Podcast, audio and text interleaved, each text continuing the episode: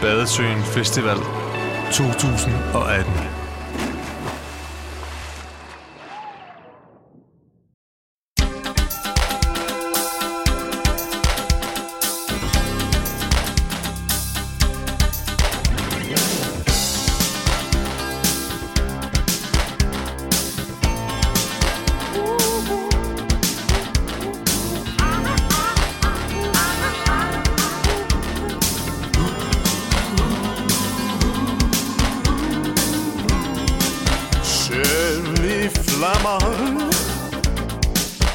Angsten er en isblomst i dit sind.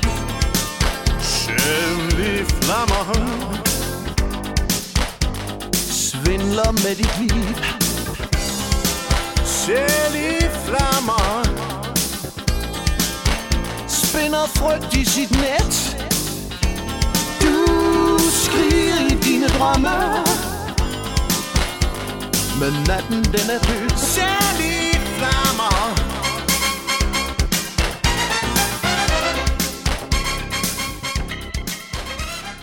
Jeg sidder her i Albertslund til Badesøen Festival 2018, og foran mig sidder Jens Rubin og Anders Winkler, der i år 2015 startede bandet Sjæl i flammer. Og ved siden af dem sidder manden, der i 1987 komponerede en sang med samme titel, nemlig Kasper Winding. Og jeg kunne godt tænke mig at starte med at spørge jer, Jens og Anders, hvis vi sådan lige vender tilbage til år 2015, hvor jeg startede det her band, hvad er det, der gør, at I vælger at kalde jeres band Sjæl i flammer? Jeg synes, det var en meget flot sammensætning af ord, og så synes vi, at både nummeret, men også bare sådan sætningen Sjæl i flammer passer rigtig godt til det, som vi sådan lavede. Det har det der sådan, wow, det er sådan desperat på en eller anden måde, og ja, der er noget, der sådan brænder inde i en, men det ligger inde i det, det er ikke ligesom ude. Endnu, og det havde vi meget der i vores unge dage, hvor vi lavede sådan noget lidt naiv ungdomspop-musik. Det gør vi måske stadigvæk lidt til dels en gang imellem. Jeg tror også, senere hen, når vi kom sådan til at tænke over det, så det jeg i hvert fald har godt kunne lide ved nogle af dine numre, Kasper, er meget det der med, at det sådan tør udfordre sådan, hvad popmusik ligesom er. Og det var en ting, jeg gerne ville have med i det projekt, vi startede der. Mm. Det projekt, vi stadigvæk har. Så besluttede vi os bare for, at det skulle være det. Du ved, man bliver også bare nogle gange nødt til bare lige at trække en streg i sandet og sige... De kunne også kalde sig kvindemin, men det blev ikke til det. Ja, ellers kæmpe Kim Larsen, det ikke et ondt ord der. Man kunne måske spørge dig, Kasper, hvis du skulle vælge en linje fra Sjæl i flammers musik, og altså lave et band, der hed det. Hvad for en linje vil du så vælge? Elsten, du elsker, eller hvad?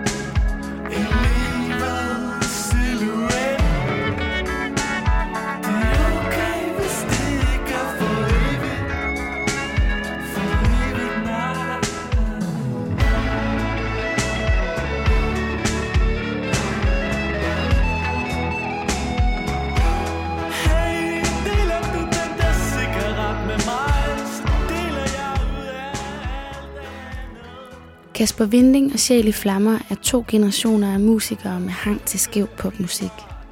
De møder hinanden for første gang i forbindelse med Badesøen Festival, hvor de er blevet sat i stævne til at spille med på hinandens numre.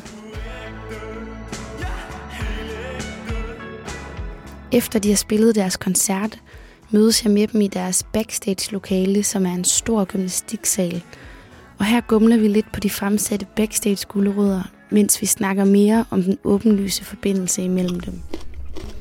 Nu snakkede I lidt om, hvordan Sjæl i flammer, altså noget af det, I mødtes om, det kunne den ligesom indkapsle. Men den tid, du skrev den sang, kan du huske, hvad du var optaget af på det tidspunkt? Hvor gammel var du egentlig?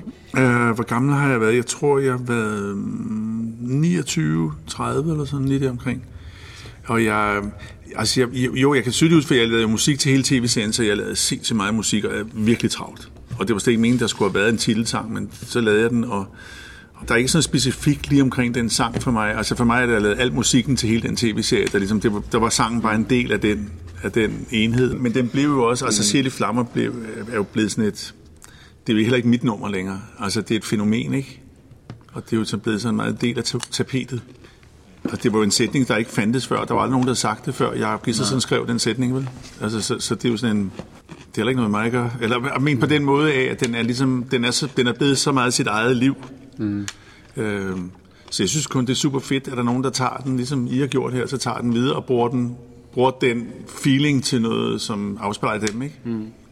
Jeg havde den samtale i går med en af vores andre bandmedlemmer om det der med, at musikalsk identitet og hvordan at man ikke altid skal tage det sådan så tungt, hvis der er et nummer, der ikke lige bliver et hit, eller ikke lige bliver hørt så meget, fordi at det er ikke nødvendigvis dig selv, der bliver bedømt, men når man skriver en sang, så putter man en lille del af sig selv ind i den sang, selvfølgelig gør man det, fordi ellers vil den ikke have noget nerve, men når man så har gjort det, så, og har gjort den færdig, og har udgivet den, så føler jeg også, den bliver løsrevet igen. Fuldstændig. Altså det er sådan, jeg havde det på det tidspunkt, da jeg skrev den sang, eller da vi skrev den sang. Jeg synes, Kasper sagde noget rigtig godt om det den anden dag, da vi var ude i øveren, hvor det var, vi snakkede om en eller anden, som Kasper havde arbejdet med, og han sagde, at han havde kun skrevet 10 numre, eller sådan noget, og men hvis man gerne vil være rigtig popstjerne, så skal man jo skrive 40-50 numre eller sådan noget, og så nogle gange så er der nogle ting, der falder igennem, men man bliver nødt til også bare sådan på et tidspunkt at sige, nu er det færdigt, og så skyde ting ud, og så en gang imellem måske, hvis man laver 50 numre, så kan det være, at nummer 51 bliver det, hvor det bare virkelig får sounden, og hvor det bliver fedt. Nogle gange så er det sådan hit and miss, altså med de der ting, og så en gang imellem, som du selv siger, med Sjæl i flammer-nummer, så rammer man bare et eller andet, som så blomstre op og for sit eget liv. Ja. Og jeg ved ikke, om I selv har vidst det dengang. Nej, overhovedet ikke. Altså, det var jo imod alle odds. Altså, hurtigt fortalt, så var der ingen, der troede på den, da jeg lavede den. Altså, det var sådan en tilmelodi til en film, og derfor så var pladeskabet lidt mindre. De synes jo, det var helt åndssvagt, at jeg ikke havde lavet et mere hittet sang, når jeg nu kunne komme i fjernsynet hver lørdag, 8 lørdag i træk, eller sådan på den bedste sendtid. Men det er der ingen, der kan huske, at de havde det sådan. Altså, da det så blev det der fænomen, så påstod alle, og det havde de jo sagt hele tiden, men det havde jeg altså ikke skal lige så sige. Det synes jeg bare var en skidegod pointe, det der med, sådan at nogle gange, så, når man mindst venter det, så er det bare. Sådan var det også med Jens og jeg, ikke fordi vi overhovedet er på i samme liga som Kasper, eller der er noget, der er blevet sådan mega stort endnu, men så med det første, jeg ser der dybt der, som Jens og jeg bare har lavet hjemme på mit soveværelse, så lige pludselig, så havde det alligevel 10.000 views, eller noget sådan, hvor fanden kom det fra? Altså, så nogle gange kan det bare springe ud af det blå.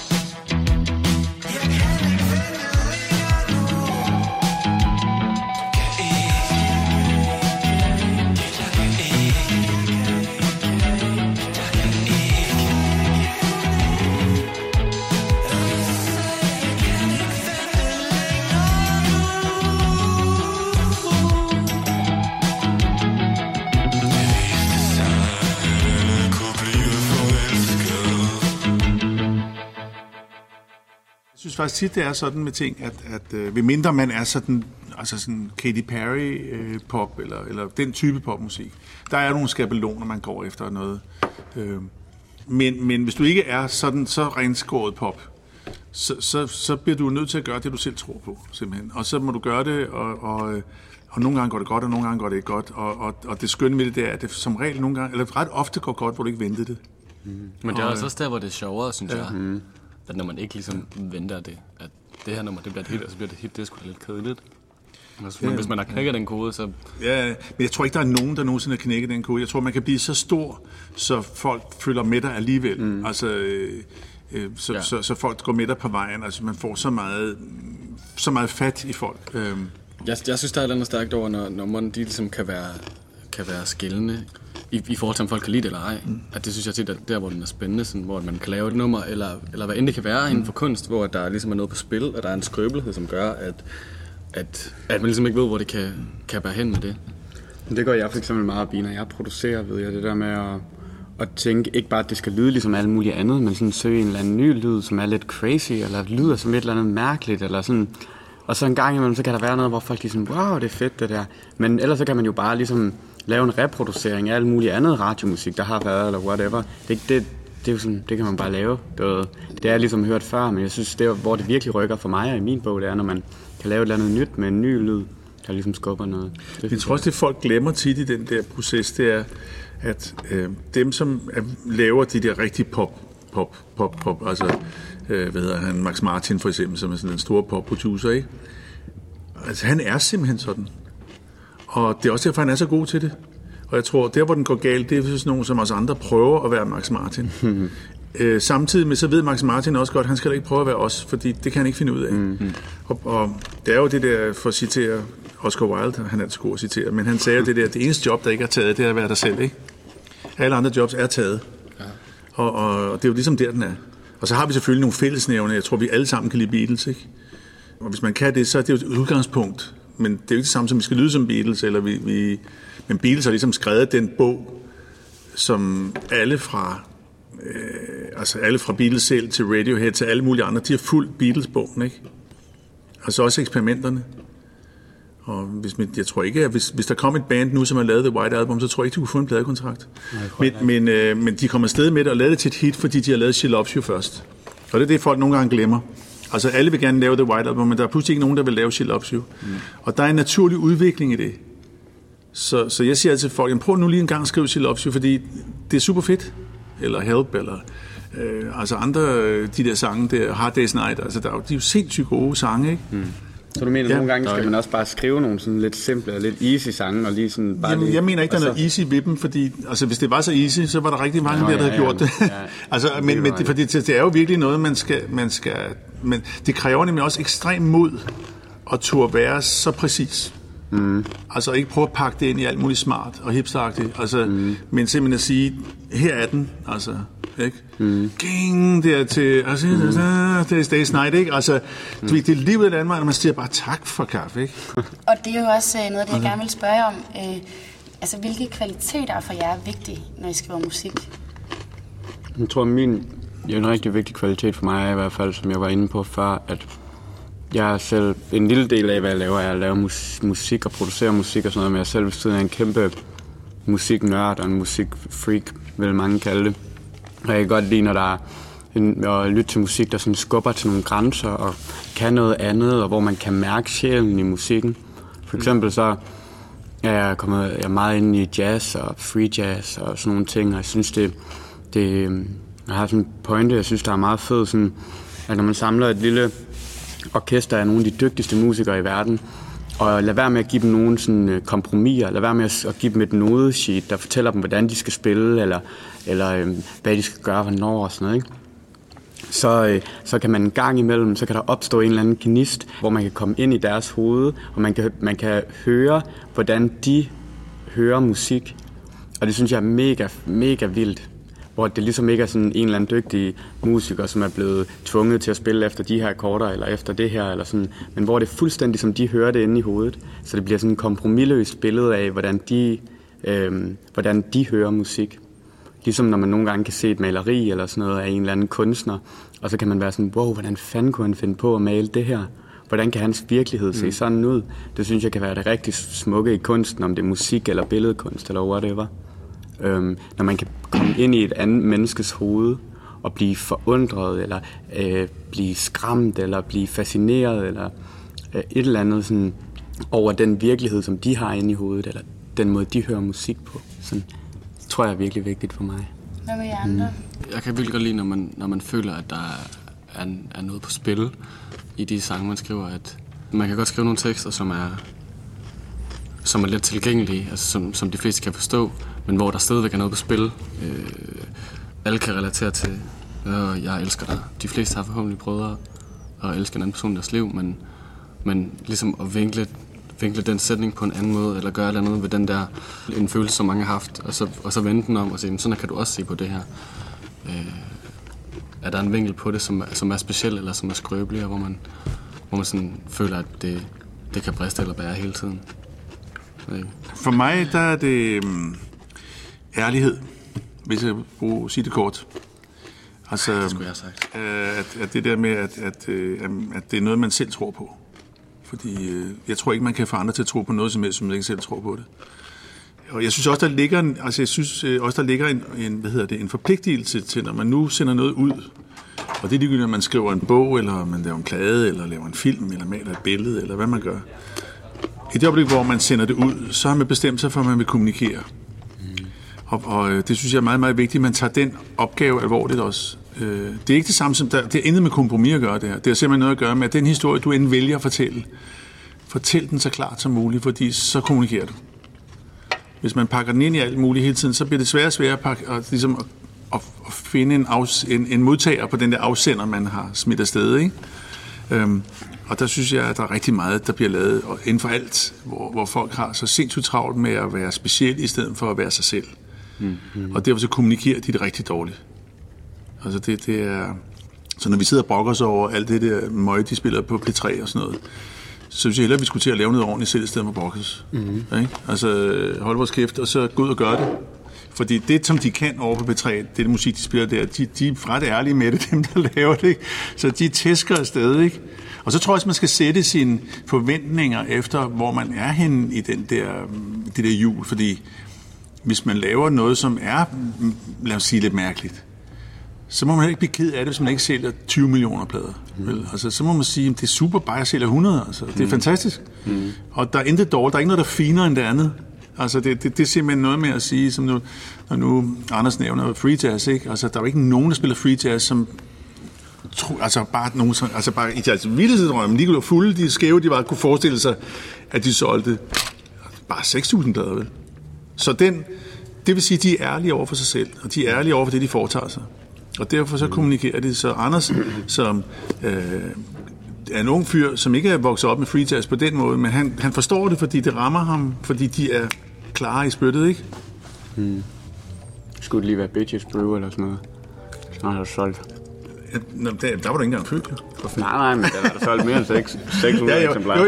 Jo, men det var også en anden tid, ikke? Altså, hvor altså, i 60'erne, der var der mere, der kunne lade sig gøre. Der var mere mærkeligt, der kunne lade sig gøre. Og det er jo sådan underligt, at vi lever i en verden, som bliver mere og mere konservativ. Det burde jo være den anden vej rundt, men det er der altså ikke.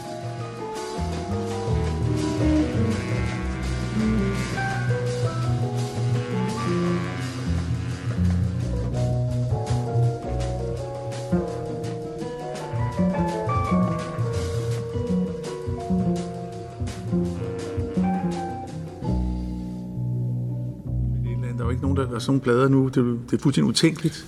Men jeg har da sådan, når jeg tænker på den danske sådan undergrundsmusikscene, så føler jeg fandme, den vokser, altså. Ja. Jeg synes du ikke det? Det synes jeg, den gør. Men det er måske bare tak for mig selv. Ja. Ja, det jeg. Jeg synes, bare for at bruge København som eksempel, at der sker virkelig mange spændende ting rundt omkring det små, at hele den danske undergrundsmusikscene, den vokser stødt. Omvendt så vil jeg så sige, at jeg føler, at den sådan mere mainstream musikindustri, den vokser tilsvarende. Den vokser måske på et helt andet niveau. Altså, den vokser meget hurtigere, så den er lidt nemmere at lægge mærke til. Det andet, der skal man ligesom være interesseret i det. Man skal ligesom grave lidt, men det eksisterer faktisk, hvis man kommer derned. Og det er det, der kan være lidt ærgerligt nogle gange. fordi jeg synes, at der ligger lige så meget. Og jeg tror også, at det bunder i, at fra vi helt små, i forhold til for eksempel 60'erne eller 70'erne, som vi også var inde på en af øvedagene, hvor man ser en top 20, og der er alle mulige forskellige slags musik, så folk de bliver vant til, at musik det kan lyde sådan her, musik det kan lyde sådan her, det kan lyde sådan her. I dag der bliver vi meget fodret, sådan fra vi er helt små med én slags musik, eller ikke kun én slags musik, men I forstår billedet. Og derfor så vender vi også vores ører til at tænke, at musik det lyder på den her måde. Sådan. Og det er bare, ifølge mig, er det bare fuldstændig forkert måde at se det på, fordi musik kan lyde på alle mulige måder. Og så lige pludselig, hvis der er noget nyt, som kommer ud, som lyder mærkeligt eller flippet eller sådan, så tænker folk, hvad er det for noget skørt noget, du laver? Men i princippet kan det være lige så meget musik, fordi musik handler ikke om sådan at reproducere hinanden. Det handler om at skabe noget, som er ærligt, som Kasper han siger. Det synes jeg er rigtig vigtigt at tage med. Jeg kan godt lide det der billede af, sådan forestil dig, hvis fra da du var helt lille, at når du tændte de største radiokanaler i Danmark, så hørte du både klassisk musik, du hørte opera og black metal, og du hørte popmusik, og du hørte jazzmusik, og alt sådan noget, så du ligesom tænkte inde i dit hoved, men de her lyde, det er alle sammen musik, og hvad kan jeg egentlig lide? Men nu blev det ligesom kun repræsenteret sådan én sound, og så vender man sig til, at det er den rigtige, og hvis der er noget, der skiller sig ud for det, så skal man virkelig tage stilling til det, eller så skal man virkelig sådan være sådan, wow, det lyder mærkeligt det her, jeg er en del af det, eller, men man kunne egentlig være en del af det hele, hvis man bare ligesom skød det lidt mere ud til folk. Det handler vel, det er jo fordi, jeg tror, at det der med opdragelsen via medierne handler jo også om den der, at alle nu kigger på, hører, seertal, jeg ved ikke, hvad det hedder i radio, der hedder det, ja, lyttertal, ikke? Ja. Og det er jo sådan en underlig kriterie for ligesom når, altså nu, når du kommer op på pladeskab, så er det eneste, jeg er interesseret på pladeskabet, det er, hvor mange YouTube-hits du har. Ja. Altså ikke om sangen er noget, eller altså det tager næsten ikke stilling til længere, vel? Eller hvordan personerne er, eller okay, de har så mange hits, godt dem signer vi, ikke? Fordi de tror, den ligger der. Ja. Og det er jo meget naiv måde at tænke på, synes jeg. Og jeg synes også, hele den der forskel på undergrund og overgrund, altså for mig, der er undergrund, det er bare dem, der ikke er lykkes endnu. Og en dag bliver de overgrund, og så kommer der en ny ind. Så det der med at hedde undergrund, at man er mærkelig, bare fordi man er undergrund, det har det givet mening for mig. Altså alle store bands har været undergrund. På et eller andet tidspunkt i deres liv, ikke? Og det gælder også popbandsene, altså i hvert fald sådan, måske sådan lidt ældre, måske ikke de der sådan nogle lavede popstjerner, men folk, der har stået i et øvelokale og øvet sig og spillet.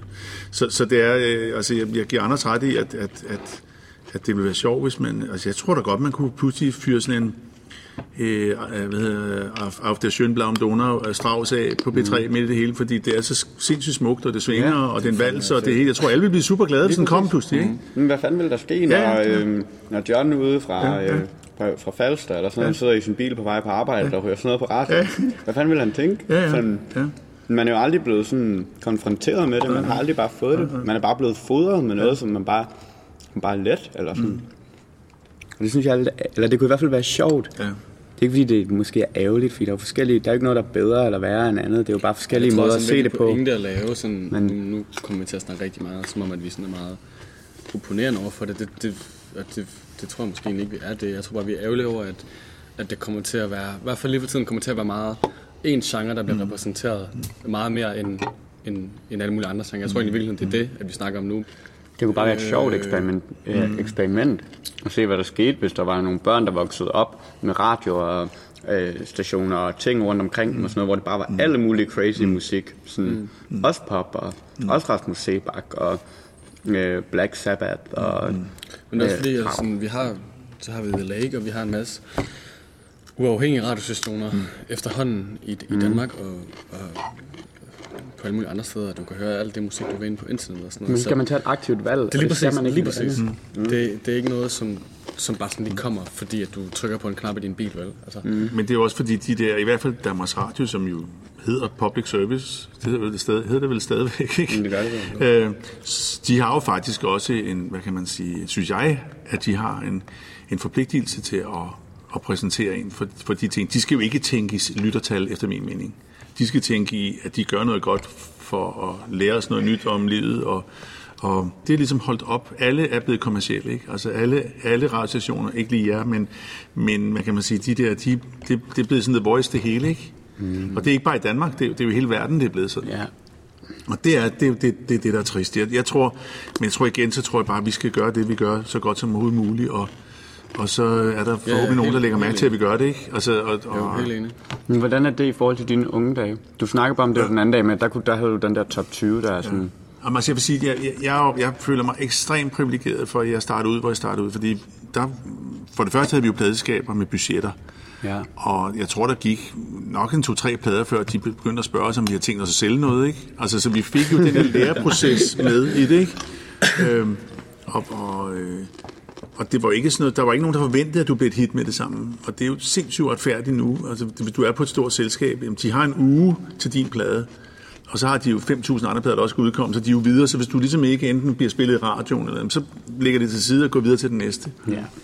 Og det gør jo... prøve igen om et år, eller hvad? Ja, hvis du er heldig. Mm. men det er jo så også problemet, fordi at jeg er næsten... jeg er en af de sidste generationer, som har virkelig fået lov til, og jeg plejer til at sige, jeg er en af de sidste generationer, der faktisk kan lave en greatest hits-plade. Fordi det er de færreste, der får lov til at have så lang en karriere, som jeg har haft. Mm. Eller som min generation har haft, og dem lige efter, ikke? Fordi det går så tæt nu, og hele det der YouTube, og folk har altså en attention span, opmærksomhedstærskel, som kan ligge på en 10 øre, ikke? Mm. Og det er altså ikke specielt godt for kunst. Det er meget ødelæggende. Altså, det er faktisk meget ødelæggende for kunst. Hvad med jer? Hvordan tænker I i forhold til udgivelse og sådan noget? Hvordan udgiver jeres musik? Altså, det har egentlig meget for Jens og jeg, tror jeg, ikke nogensinde gået så meget op i at blive store, eller jeg ved ikke, Jens han vil lidt gerne være dansk popstjerne. Men jeg tror aldrig, det har været sådan motivationsfaktoren, for vi har lavet musik, at vi har lidt mere haft det sådan, det kommer, som det kommer, og sådan, og lige da vi startede, så...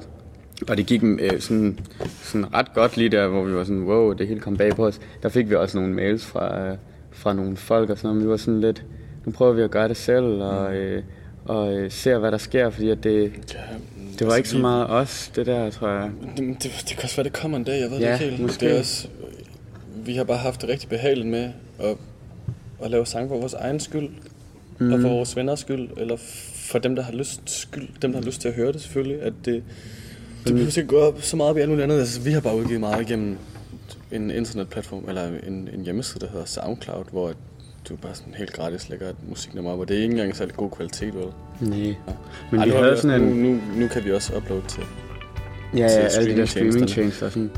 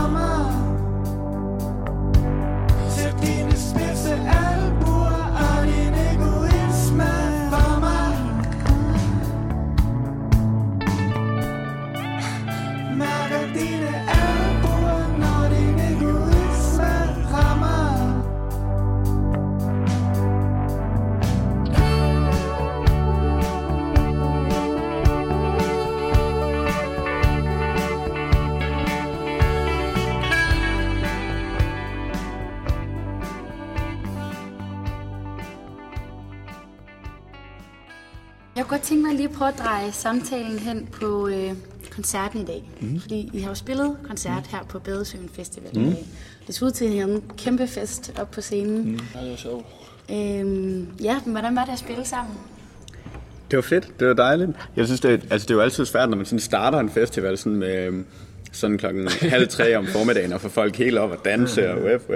Det er så nemmere, når man spiller klokken 23, og alle har drukket deres 5 første fadøl. Ja, men så må mig og Jens jo bare danse, og vi fik danset scenen godt ind, og så kom Kasper op, og vi havde det godt. Der var solskin og glade dage, og vi fik dedikeret Sjæl i flammer til os. Meget, meget stort. Vi kunne ikke forlange meget mere.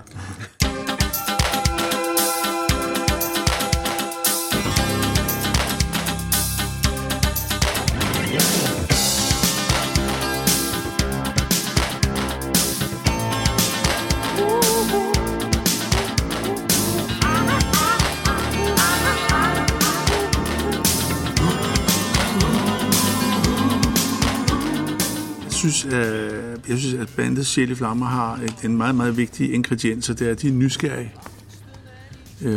Og det synes jeg er noget af det vigtigste faktisk i kunst. Det er, at man er nysgerrig.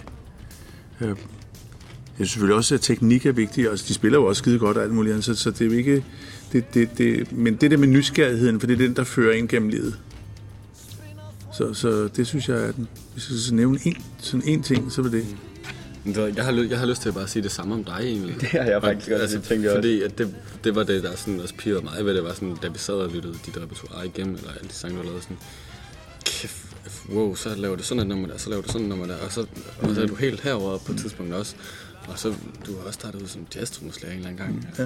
Sådan, okay, det er fandme i orden, at man tør at lave så meget forskellig musik. Det kunne jeg i hvert fald godt lide. Ja, men også, ja, præcis. Altså, når man hører alle tingene igennem, så er der alle mulige forskellige ting, og du tænker måske ikke altid så meget over, det her det skal være et hit, eller det her det skal være et hit, men mere sådan, nu prøver jeg det her projekt, og så når man hører dig snakke om dine nye projekter, så er det sådan, så er vi 3 gutter, der mødtes, bare spiller på synthesizer og skriver alt på vocoder. Og så er man sådan, fedt, sådan det der bare nysgerrigt, og det at du sådan... tropper op nu, og selvom du bor i Paris og har travlt med alle mulige andre sikkert, og prøver at sætte dig sammen med et nyt band også, som os, det er jo bare nysgerrighed, når det er allerbedst. Og det tror jeg, det er virkelig sådan, det er en stor cadeau til dig, for at lige meget man bliver ældre, og man bliver større, og sådan, så husk at holde den der sådan ved lige, den der sådan nysgerrig på, hvad fanden var det egentlig, man begyndte? Hvorfor begyndte man at spille musik? Ja. Altså, der vil jeg næsten bruge den samme på dig, faktisk, hvis det ikke er for dårligt svar. Men det synes jeg er godt, at det er rettet. Det er jo meget smukt, kan man sige. Jamen, jeg har ikke mere. Jeg ved ikke, om I har mere på hjertet, sådan lige umiddelbart, eller om I har fået sagt, hvad I vil sige. Jeg har sagt helt masse. Ja, det var virkelig spændende at snakke med jer. Selv tak. Og så vil jeg høre til aller sidst. Ja. Det er, at vi har sådan nogle station IDs på The Lake. You're listening to... Præcis. Og det vi plejer at gøre, det er, at folk siger, hej, vi er et eller andet. Ja. Og så kunne det være, at I kunne sige, hej, vi er Sjæl i flammer. Ja. Og jeg er Kasper Winding. Og jeg er Kasper Winding. Og du lytter til The Lake. Nu tager vi. Og så skal du også lave den dybe. Skal det? Hej, vi er Sjæl i flammer. Jeg er Kasper Winding. Og I lytter til The Lake Radio. Skyld.